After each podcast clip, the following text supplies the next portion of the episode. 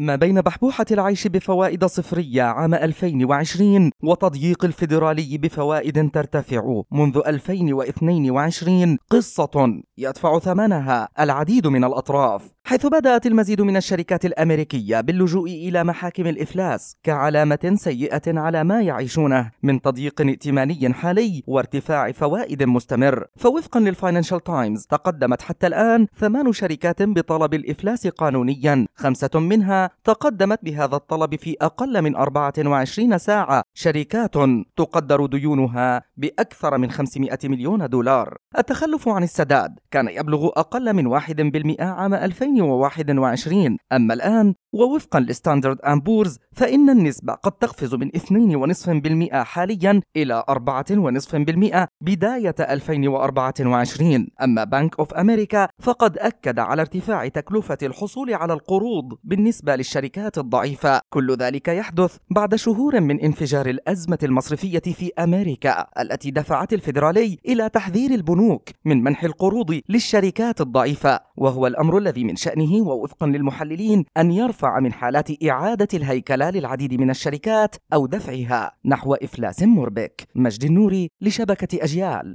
الإذاعية.